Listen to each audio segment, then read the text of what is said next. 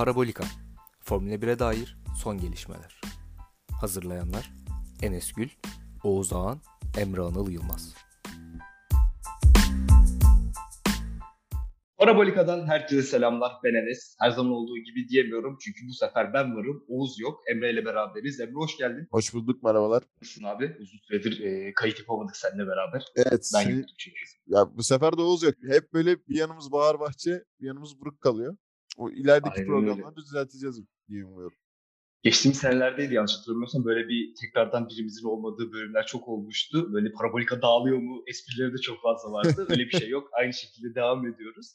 Bu hafta Miami'deydik. Hızlı bir şekilde de Miami Grand Prix'sinin ardından seninle beraber konuşmaya başlayalım istersen. Red Bull ve Ferrari ile başlayalım. Her zaman yaptığımız gibi çünkü bu sene sık sık bunları konuşacağız gibi duruyor. Geçtiğimiz sezon Red Bull Mercedes konuşuyorduk. Bu sene de Red Bull Ferrari herhalde ilk e, konularımız olacak her programda diyelim. Ferrari ile başlamak istiyorum ben. E, bu hafta sonunda özellikle yaptıkları stratejilerde ve sezon başından beri lastiklerde yaşadıkları sıkıntılar tekrar etti diyebiliriz. Strateji konusunda da bu hafta biraz sıkıntı yaşadıklarını düşünüyorum ben. Sen de öyle düşünüyorsun diye biliyorum. Sözü sana Ferrari ile bırakayım. Şimdi şöyle hafta sonu antrenmanlarla beraber pistin de yeni olmasıyla birlikte herkeste bir kafa karışıklığı vardı. Çünkü pilotlar da pistin yarış çizgisi dışındaki kalan bölümün kaygan olduğundan dolayı çok da cesaretli davranmadılar. Abi şöyle bir durum var. Şimdi sıralama turlarında yani antrenmanlarda zaten Mercedes de işte onunla da konuşuyoruz. Ara ara birinci oldu. Ferrari de gene bence tempo olarak iyiydi özellikle antrenmanlarda. Sıralamada şöyle bir şey oldu abi. Özellikle Q3'te. Q2'de kullanılmış lastikle başladılar. Q1 ve Q2'de aynı bu şekilde. Q3'te ilkte gene kullanılmışla başladı. Sonra sıfır sete geçti. Şimdi bunu anlayabiliyorum. Yani bu işte tek turda bir şekilde önde kalma çabası, lastiği şey yapma, saklama, işte daha çok orta hamurla başlanacağını düşündüler. Ki nispeten de doğru çıktı ama abi sıralama temposu bu kadar iyiyken yani ne olursa olsun tamam ilk, ilk haklarda Verstappen öndeydi. Evet. Verstappen'in hata yaptığını görüp iki Ferrari'nin de bunu değerlendirmesi Q3'te iyi başarı ne olursa olsun. Sainz geride kalabilirdi çünkü Verstappen'in derecesi de gayet iyiydi. Start Q3'te bu başarıyı alıp 1-2 başlayıp nasıl bir anda startta Sainz her seferinde Verstappen'i geçilebiliyor. Yani bunu bir şekilde çözmesi gerekiyor bence artık Ferrari'nin. Bu artık iş şuna dönüyor. Ya Verstappen'e gerek kalmıyor ki. Üçüncü başlaması, ikinci başlaması bir şey fark etmeyecek artık bu saatten sonra. Sainz kapatamıyor hiçbir şekilde. Yani Miami'nin virajı, ilk viraj start düzlüğündeki çok kısa. Ekstra bir geçiş yapacak hamle bile vermemesi lazım normalde. Sainz onu başardı. Tutunamadı da zaten. Koptu gitti Verstappen. Sainz cephesi için zaten son 3 haftadır bence çok kötü gözüküyor bu yarış podyumu alsa da. Bence bu yarışta da hani Perez'e de geçilebilirdi. Ki Perez'in biraz da orada aceleci davranmasıyla alakalı bir durum olaraktan yerini korumayı başardı. İyi bir tempo tutturdu bir noktada ama öndeki ikiliyi yakalayamadıktan sonra çok bir önemi kalmıyor bence. Sainz'in bunu düzeltmesi gerekiyor kendi yarış temposu açısından. Tamam Perez mesela geri kaldığı zaman Sainz'in sürekli olarak o arkada bekliyor olması lazım. Bir hata olursa en azından değerlendirebilmek için. Yani bu 15-20 saniyelik farklara çıktı hatta bir dönem. Verstappen'le Leclerc 7 saniye 8 saniyeyken o farktı. Sainz cephesinde o geri kalmışlık ya bunu telafi etmesi gerekiyor. Abi diğer tarafta Leclerc hem yabancı medyada da gördüm. Bizim Türk medyasında da gördüm. Abi gereksiz üstüne yüklendiler. Küçük düşürücü şeyler tamam bir yetenek baremi doğru. Verstappen daha yetenekli, daha iyi pilot. Ama Ferrari genel olarak düzlükte yavaştı. Araç ayarları da çok sıkıntılıydı. Pitler zaten ayrı sıkıntılıydı. 5 saniye pit yaptı abi sanki. Gene eskiye döndü bir anda. Düzlük ayarlarını mesela yarıştaki ayarları Red Bull daha iyi yaptı. Düzlüğe göre ayarladılar. Ferrari daha çok viraj odaklı gitti ki ilk sektörde genelde Ferrari daha hızlıydı. İkinci, üçüncü sektörde zaman zaman değişiyordu yerler. İlk sektörün genelinde Ferrari daha hızlıydı. Ona biraz güvendiler. Suudi Arabistan gibi oldu aslında tempo olarak. Ona güvendiler ama tutmadı. Şu da bir gerçek. Red Bull birinci başlasaydı birinci bitirecekti. Yani Verstappen yine Grand Slam yapacaktı. O da bir gerçek. Çünkü hiç yaklaştırmadı. DRS ile yaklaşıyordu Leclerc yani gitmiyordu. Arada 8 kilometrelik bir e, hız baremi, hız farkı oluyordu. Bunu da kapatamadılar hiçbir şekilde. Ya arka kanat güncellemesi geldi. Biraz da belki de ona güvendiler yarış boyunca ama hiç umduğunu da bulamadı bence. Şu an için 19 puanlık bir fark var. Avantajlı tutabilmeleri iyi. Sene başında sorsalar bütün Ferrari'ye siz 19 puan İspanya'ya önde gireceksiniz. Takımlar şampiyonasında da lidersiniz dese. Herkes kabul ederdi diye düşünüyorum. Bu şu an için evet Ferrari kötü gidiyor gibi gözükebilir son iki yarıştaki performans olarak. Ama İspanya'da Binotto'nun dediğine göre büyük bir güncelleme paketi gelecek. Bunu uyum sağlayabilirse iyi bir Ferrari olabilir. Çünkü bunu gördük. Yani 2019 Monza gibiydi bugün. Red Bull. Yani orada mesela Leclerc'e yetişemiyorlardı. Ferrari'ye genel olarak yetişemiyorlardı. Burada da Red Bull'a hiç yetişemediler. Bu düzlük, düzlüğü yüksek olan pistlerde Red Bull çok avantajlı olacak ama böyle Avustralya gibi mesela İspanya'da bence biraz daha Ferrari favori gibi geliyor bana şu an. Bu tarz pistlerde de daha çok Ferrari ön planda göreceğiz gibi düşünüyorum ben. Ama daha tabii sezon başı her şey olabilir. Her şeye açık olaylar iki taraf içinde ama ben hala sezon boyunca biraz daha Ferrari önde görüyorum. Olmasın İspanya dedikçe hala böyle içim çekiliyor. Buradan Oğuz'a da selam olsun. Büyük ihtimal İspanya yarışını izlemez o da. Öyle gözüküyor. En sevdiği yarışlardan bir tanesi olduğunda ve biz de aynı şekilde. E, Ferrari'ye şöyle bir ekleme yapmak istiyorum ben. Özellikle Carlos Sainz e, üzerinden konuşacak olursak geçtiğimiz yıllarda hem Bottas hem Perez yani bu ikinci pilotluk diyebileceğimiz noktada sıkıntılar yaşadığını görmüştük. Bu sezonda da Sainz'de görüyoruz bunu. Yani Bottas'ı çok fazla konuşmuştuk. Startta kaybettiği e, sıralamaları, bir türlü de geri alamadığı sıralamaları vardı. Sainz de aynı şeyleri yaşamaya başladı. E, Ferrari'de de bir türlü güncelleme getirmediler. Getirmeye gerekmiyordu açıkçası. Çünkü diğer takımlara nazaran çok daha iyi bir şekilde başladılar. Senin de söylediğin gibi İspanya'da büyük bir güncelleme gelecek gibi gözüküyor ve bu Ferrari'yi nasıl etkileyecek? E, çok büyük bir merak konusu ben iyiye doğru gideceklerini düşünüyorum. Çünkü hani başlangıçları çok iyiydi. Bazı şeyleri burada denemiş oldular ve hani yanlışlarını da görmüş oldular. Bu yüzden yeni güncellemeyle beraber daha da e, güçlü bir Ferrari gelecek gibi hissediyorum ben. E, yavaştan Red Bull'a da geçelim. Hem Ferrari'yi konuşurken tabii ki Red Bull konuşmadan olmaz. Verstappen üzerinden konuşacak olursak da çıktığı, daha doğrusu tamamladığı 3 yarışı lider kapatmayı başardı Verstappen. Bu sezon içerisinde diğer yarışlarda yarış çıkarmıştı herkesin bildiği gibi. E, Perez konusunda da e, yaptığı hata, hata denir çünkü onunla biraz daha aceleci olması, biraz daha sakin kalsa herhalde Sainz'i geçecekti. İlk başlarda da Sainz'e çok yakın gidiyordu. Farkı hiç e, arayı açmasını sağlamadı, sağlamadı Perez'in. Evet özür dilerim Sainz'ın. Ve o noktada da e, bir güç sorunu yaşadı. Sensör hatası vardı. O kendisi güç kaybediyorum dedi. Pit duvarından hiçbir sorun yok dedi. O sekans da çok garipti. E, Red Bull'da konuşalım. Sene başından beri ne olduğu belirsiz bir takım aslında Red Bull. Çünkü hani bir anda yarış dışı kalma ihtimalleri çok yüksek ama yarış dışı kalmadıklarında da gerçekten çok güçlü bir Red Bull görüyoruz. Özellikle Verstappen üzerinden. Sen nasıl değerlendiriyorsun Red Bull? Abi öyle. E, yarışta kaldıkları süre boyunca iyi performans gösterdi. Özellikle Verstappen tarafı. Perez için bu biraz da soru işareti olarak kalabilir. Çünkü Perez'in de yani Bahreyn'de mesela bence çok silikti. Arabistan pol aldığı yarışta yoktu neredeyse. Hani hiç varlık gösteremedi gibi. Ya Perez'de de aslında Sainz'de söylediklerimizin bir benzerini söyleyebiliriz. Orada da bir kopukluk oluyor. Dediğin gibi e, çok büyük hata. Yani lastik avantajın var. O tur geçemesen öbür tur geçme ihtimalin yine var. Çünkü düzlükte çok daha hızlısınız. Araç genel olarak Ferrari'den daha hızlıydı düzlük boyunca. Bunun avantajını beklemedi. Çok sabretmek de istemedi. Leclerc'ten de kopmak istemedi. Bunu da anlayabilirim. İyi bir deneme diyebiliriz ama tutmadı. Çok aceleciydi bence. Yani bunu ekstradan dile getirebiliriz. Öte yandan Verstappen abi çok büyük sürüyor. Araba hiç bir tane bile blokaj hatası yapmadı. Öyle bir durum da gerçekleşmedi. Ona izin bile vermedi. Hiç yaklaştırmadı bile. DRS'den zaten ayrı bir şekilde kaçmayı başardı.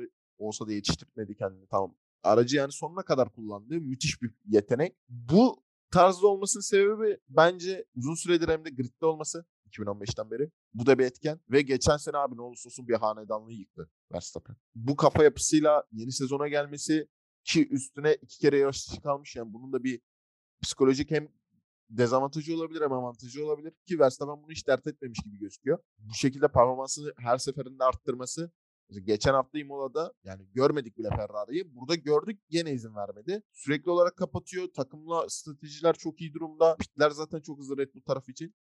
Verstappen'in pilot olarak, tecrübe olarak da yukarıları daha iyi oynamak açısından Ferrari tarafına göre çok büyük tecrübesi var. Çok büyük avantajı var. Son iki yarıştır bence bunu çok iyi şekilde kullanıyor. Startlarda ki kalkış derecelerine falan vesaire bakarsak da. Bu performansı ne kadar sürdürebilir?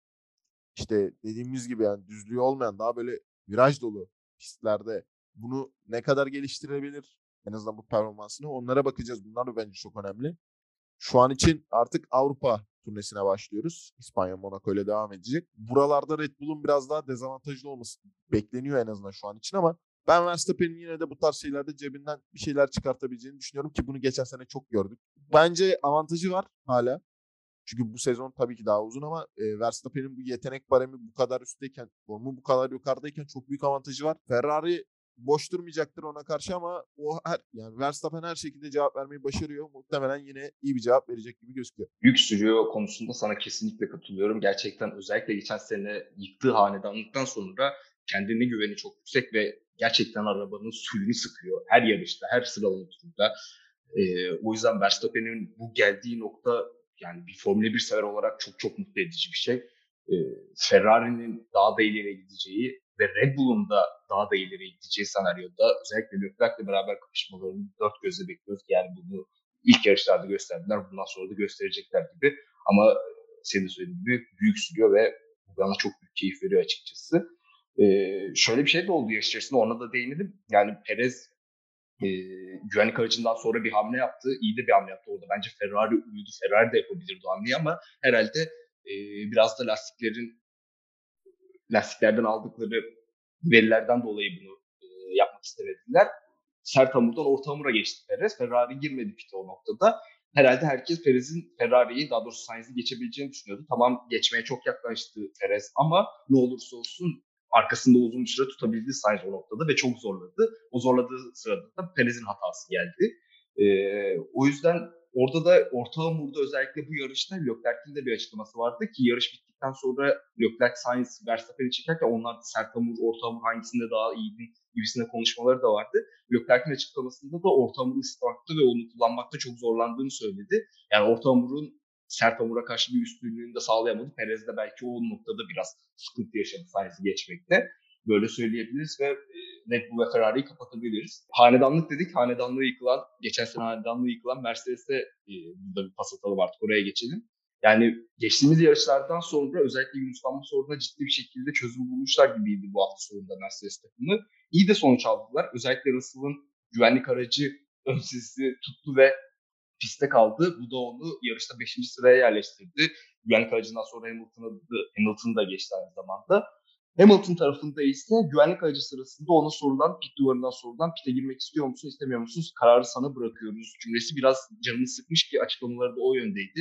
Bu noktada takım her zaman güveniyorum ama e, burada onlardan net bir şekilde cevap gelmesi lazımdı. Bana sormaları pek iyi olmadı dedi ki öyle de oldu aslında. Ama ne olursa olsun Mercedes 5. ve 6. bitirdi. Birazcık da olsa yarıları sardılar ama her şey çok da düzelmiş gibi değil.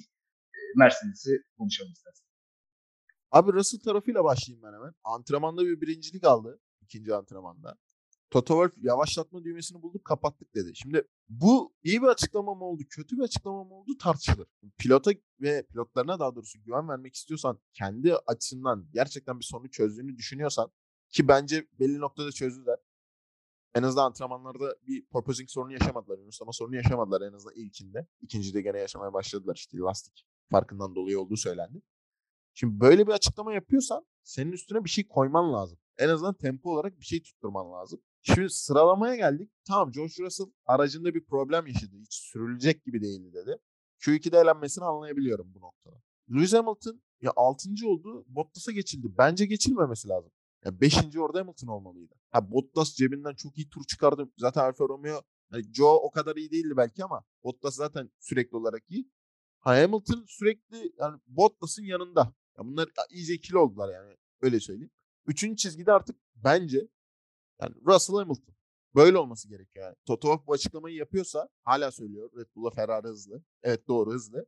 Ama siz geri kalan hep orada olmalısınız. iki pilotla. Bunu sıralamada başaramadılar. Yarış içinde başarmalarının tek sebebi abi tamamen Russell'ın zar atıp tutması. Çünkü pite girse gene ilk onun aşağısına düşecek. Ha Alonso ceza aldığı için belki 10. olacak. Puan alacak. Bir puan alacak. Yani olan senaryoyu söylüyorum. Böyle olur demiyorum. Buna evrilecekti. Güvenlik aracı girdi. Abi Hamilton'a sorulan soru inanılmaz komik. Ya benim aklıma direkt şey Ferrari pit duvarı falan geldi. 2020'de İspanya'ya Vettel'e sormuşlardı ya hatırla işte sonuna kadar gidebilir misin diye yumuşak. Ya bunun gibi bir şey oldu. Ya orada siz söyleyeceksiniz adam nasıl bilsin ki? O kadar uzun süre tur atmış Hamilton. Pite girme şansı herkes girdi zaten hemen hemen. Herkes lastikleri değiştirdi, sıfırladı. Hamilton'a sen bilirsine getirmek çok saçma. İnanılmaz saçma. Adamın zaten lastik avantajı tamam kullanılmış edilmiş bir yerde işte lastik sıcak diye yedirebilirsin bunu ama gerek yok. Yani belki örnek veriyorum olan senaryoda Perez'e belki yetişecekti. Perez lastikleri yaktığı için bilemeyiz ki. Yani çok ekstrem ihtimal ama ya belki Hamilton 5. olacaktır. Russell'a verdiler 5. Böyle de bakabilir yani. yorumlamak isteyen her türlü yorumlar çok açık. Çünkü buna bir çözüm de sun vermiyorlar. Geçen sene mesela belliydi. Tam şampiyonlukla da alakalıydı ama belliydi. Yani kime yatırım yapılacağı belliydi. Şimdi burada biraz daha puan almak istiyor takım. Böyleyken ha, bu stratejiyi anlayabilir misin? Anlayabilirsin ama öbür tarafta Hamilton'ı motivasyonunu sürekli olarak düşürmek iyi bir şey değil. Ya bu takım seneye şampiyonluk adayı olacağı zaman ki olması muhtemel. Hamilton'a bu kadar cesaretini böyle kırıp Russell'a cesaret verince ne olacak? 2016'yı baştan mı yaşayacak Mercedes? Bu takım yönetiminde bence biraz sorun var. Ben en azından benim gördüğüm nokta bu. Ee, Hamilton'ın burada biraz daha kazanmaları gerekiyor. Ama sonuç olarak bakarsak 5-6 takım istediğini aldı mı aldı. Toto Wolff bunu istiyor ama bunu alırken kaybettiği şeyler var. Bunu göz ardı etmemesi gerekiyor bence Mercedes tarafının. Onun dışında bence gelişim var. Bir noktada hız olarak bir şekil. İki pilottan biri üçüncü çizgiye geliyor. Evet. İkisinin de gelmesi lazım. Benim isteğim o. Daha doğrusu böyle olması gerekiyor. Ha birinin gelmesi iyi midir? İyidir. O konuda bir problem yok. Antrenmanlarda da keza memnun kalmışlar her şeyden. İspanya'ya onlar da bir güncelleme getireceği söyleniyor. Toto Wolff zaten Miami yarışından önce de şey haberleri geldi. Hani Miami'de de hiçbir sonuç gelmezse İspanya'ya hiçbir şey götürmeyecekler. Bizden bir spekülasyon haberler gelmişti. Şimdi burada bir sonuç geldi iyi kötü. İspanya'da da güncellemeyi getirip bir sonuç alırlarsa o zaman sürekli olarak bu bütçe sınırını dengeleyecek şekilde güncellemelerini getirmeye devam edebilir Mercedes. Öne açık. Ha, bence artık ikiye yetişmesi çok zor. Ee, iyi bir üçüncü takım olabilirler gibi gözüküyor şu raddede. Valla Mercedes e, biraz da geçen ilk programlarda galiba Oğuz söylemişti. Yani biraz da önümüzdeki sezona yavaş yavaş ağırlık vermeye çalışıp hani bu sezonu biraz e, bırakabilirler gibi bir şey söylemişti yanlış hatırlamıyorsam Oğuz. Ben, bana da o geliyor yani biraz böyle e, bu seneden çok umutları yok. Çok fazla zorlamıyorlar. Önümüzdeki sene bütçeyi de biraz daha e, açmak için e, daha sakin geçirebilirler bu seneyi. Öyle gözüküyor. Bakalım Mercedes'in gidişatı nasıl devam edecek. Ee, yarışta garip bir kaza da vardı. Çok fazla değinmeyeceğiz ama bir hatırlatma olarak söyleyelim. Burada yani Gazi ile o Norris'in kazası güvenlik aracını da e, Miami'de sokmayı başardı ve hani bizi de biraz canlandırdı yarış içerisinde. Orada sen söyledin bana yani Gazi'nin direksiyonu dönmedi söyleniyor ama onboard kameradan baktığımızda tamamen Gazi aslında sağa doğru kırmaya çalışıyor. Çok fazla sola da çevirmiyor e, direksiyonunu. E, ama tabii orada Norris'te tamamen e, geçtiğini zannedip çok hızlı kapandı Gazi'nin önüne ve e, ciddi bir kaza atlattı. O da güvenlik aracını soktu yarışta. Ona çok fazla da değinmeden aslında bir Ocon'la Albon'u soracağım sana. İkisi de puan almayı başardı. Yani Albon çok şaşırtıyor beni bu sene içerisinde. Esteban Ocon'da son sırada başladığı yarışı 8. bitirdi. Çok kısa ona değinelim ardından Aston Martin'le bitiririz. Ya şöyle Ocon tarafında şimdi telsiz mesajı geçti. Bayağı da viral oldu işte. Alonso için arkanı man gerektiği söyle beni geçebilirler endişesi. Abi seni orada geçemez. Ya sen taze hamurla gelmişsin. Tamam yumuşak hamur. Son sıradan kalkmışsın. Puan avantajın var. Tamam. Ama burada ikiniz de puan alabilecek durumdayken Alonso'nun 5 saniye cezası vardı. Bir de ekstradan siyah bay, e, siyah beyaz bayrak uyarısı gördüğü için uyarı hakkında da olduğu için 5 saniyeydi. Geri kaldı. Sen orada o zaman aralığını Alonso'ya yaratmak zorundasın. Takım bir pilottan puan aldı. Alpin bunu ister mi? Bence istemez. Bence de ister. Ya iki pilotun puan almasını ister. Çünkü tamam Ocon kendini öne çıkartmak istiyor bir noktada. Anlayabiliyorum. Her pilot zaten bunu istiyor ama şu an takım oyuncusu olmanız gerekiyor. Çünkü siz Alfinsiniz. Sizin ekstra bir pilotu öne çıkarmaya ihtiyacınız yok. Çünkü şampiyonluk yarışınız yok. Bu herhalde bir yatsınamaz bir gerçek. Orta sıraların hepsi iki pilotu bir şekilde ilk ona sokmaya çalışıyor. Böyledir çünkü. Sizin ekstra bir çabanız olmamalı. İki pilotla kazanmak zorundasınız. Ocon'un ben bu yarış içerisindeki adrenalinden olduğunu evet böyle oldu. Adrenalinden dolayı söylüyor. Ama orada artık şalteri senin indirip takımın dediğin bir şekilde yapman gerekiyor. Ya bunu artık uyum sağlaman lazım. Alonso Avustralya'da şanssız. Imola'da hadi bir nebze. E burada şanssızlık yaşadı. 5 saniye ceza aldı. Şimdi olmuyor yani. Burada o zaman şey mi yapalım hep beraber birbirlerinin egosunu mu şey yapsınlar, yarıştırsınlar. E yarın öbür gün bir şey olsa işte Ocon mesela çok basit ya geçen sene giden Macaristan'da Ocon yarış kazanırken Alonso savunmadı mı? O da bilirdi öyle bırak böyle bir şey değil ki. Bu tarz şeylerde uğraşılması gerekiyor. Tam bir yerde mesela yarış galibiyeti bir yerde başka ama iki takım e, takımın iki pilotunun da uğraşması gerekiyor. Çaba göstermesi gerekiyor. Ya bence çok boşuna bir e, reaksiyon gösterdi orada. Ha, bu takım içerisinde oturup çözün, çözülebilecek bir durum olduğunu düşünüyorum ama adrenalinden dolayı da çok da fazla bir şey diyesim de gelmiyor. Burada şimdi o konuda biraz şey yaptım, saldırdım. Albon'da da abi ilk dörtlü yani önündeki dörtlü çekildi. O da lastikleri koruduğu için aldı bir puanı. Yani Albon için de kısaca böyle diyebilirim ama o tempoyu koruması bile büyük başarı tabii. Ee, e, o konu üzerinden herhalde bu kadar sallamanı kimse beklemiyordu. Ben de beklemiyordum. Ama haklı olduğun e, çok doğru noktalar da var böyle söyleyebilirim. Çok da süremizi açmadan son olarak Aston Martin'i konuşacağız. E, Grid'in yaşarılı en yüksek iki in- insanı en yakın arkadaşları aynı zamanda bir kazaya maruz kaldı ve e, Aston Martin bizi şaşırtan bir hafta sonunu, kendilerini de şaşırtan bir hafta sonu geçirirken Vettel'in yarışı son buldu. Mick Schumacher'le yaşadığı.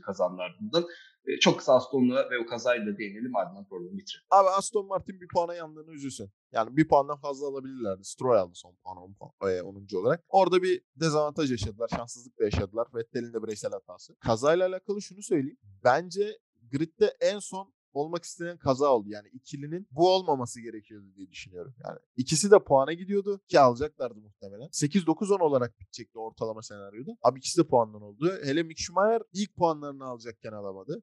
E Vettel son sıradan başladı. Hani pit yolundan Stroll'le beraber. Stroll kimi geçse Vettel peşine geçiyordu. Aston Martin ikilisi öyle o şekilde devam ediyorlardı. E onun da performansına yazık oldu. Yani Vettel hiç beklemiyorduk bence bu yarışta bu kadar böyle ekstrem bir performans göstereceğini. Yani Vettel'in hatası görmemiş zaten kendi de söylüyor. Ya tamam Schumacher orada içten çok iyi bir şekilde iyi niyetle deniyor ama Vettel görmüyor, görmüyor ki zaten bunu kendisi de söyledi. Görmedi. Bu kazanın olması yani dediğim gibi biraz duygusal anlamda çok büyük mesaj taşır magazinsel olarak da ama yani olabiliyor böyle şeyler. O yüzden çok fazla üzülmeye gerek kalmayabilir. Yani Schumacher kendi açısından biraz daha üzülebilir ilk puanlarını alamadığı için. Ama Aston Martin bence daha iyisini alabilir miydi? Alabilirdi. İşte Stroll daha da yukarı çıkabilirdi ki zaten Q3 yaptı. O da bir ayrı bir başarı. Vettel'in kazası olmasa daha iyi puanlarla ayrılacaktı buradan ama kötünün iyisi oldu. Bir puan bir puandır diyerek yoluna bakabilir Aston Martin. Emre ağzına sağlık. Miami Grand Prix'sinin ardından Parabolica'yı burada sonlandırıyoruz. E, İki hafta sonra İspanya Grand Prix'sinin ardından sizlerle birlikte olmak dileğiyle. Hoşçakalın.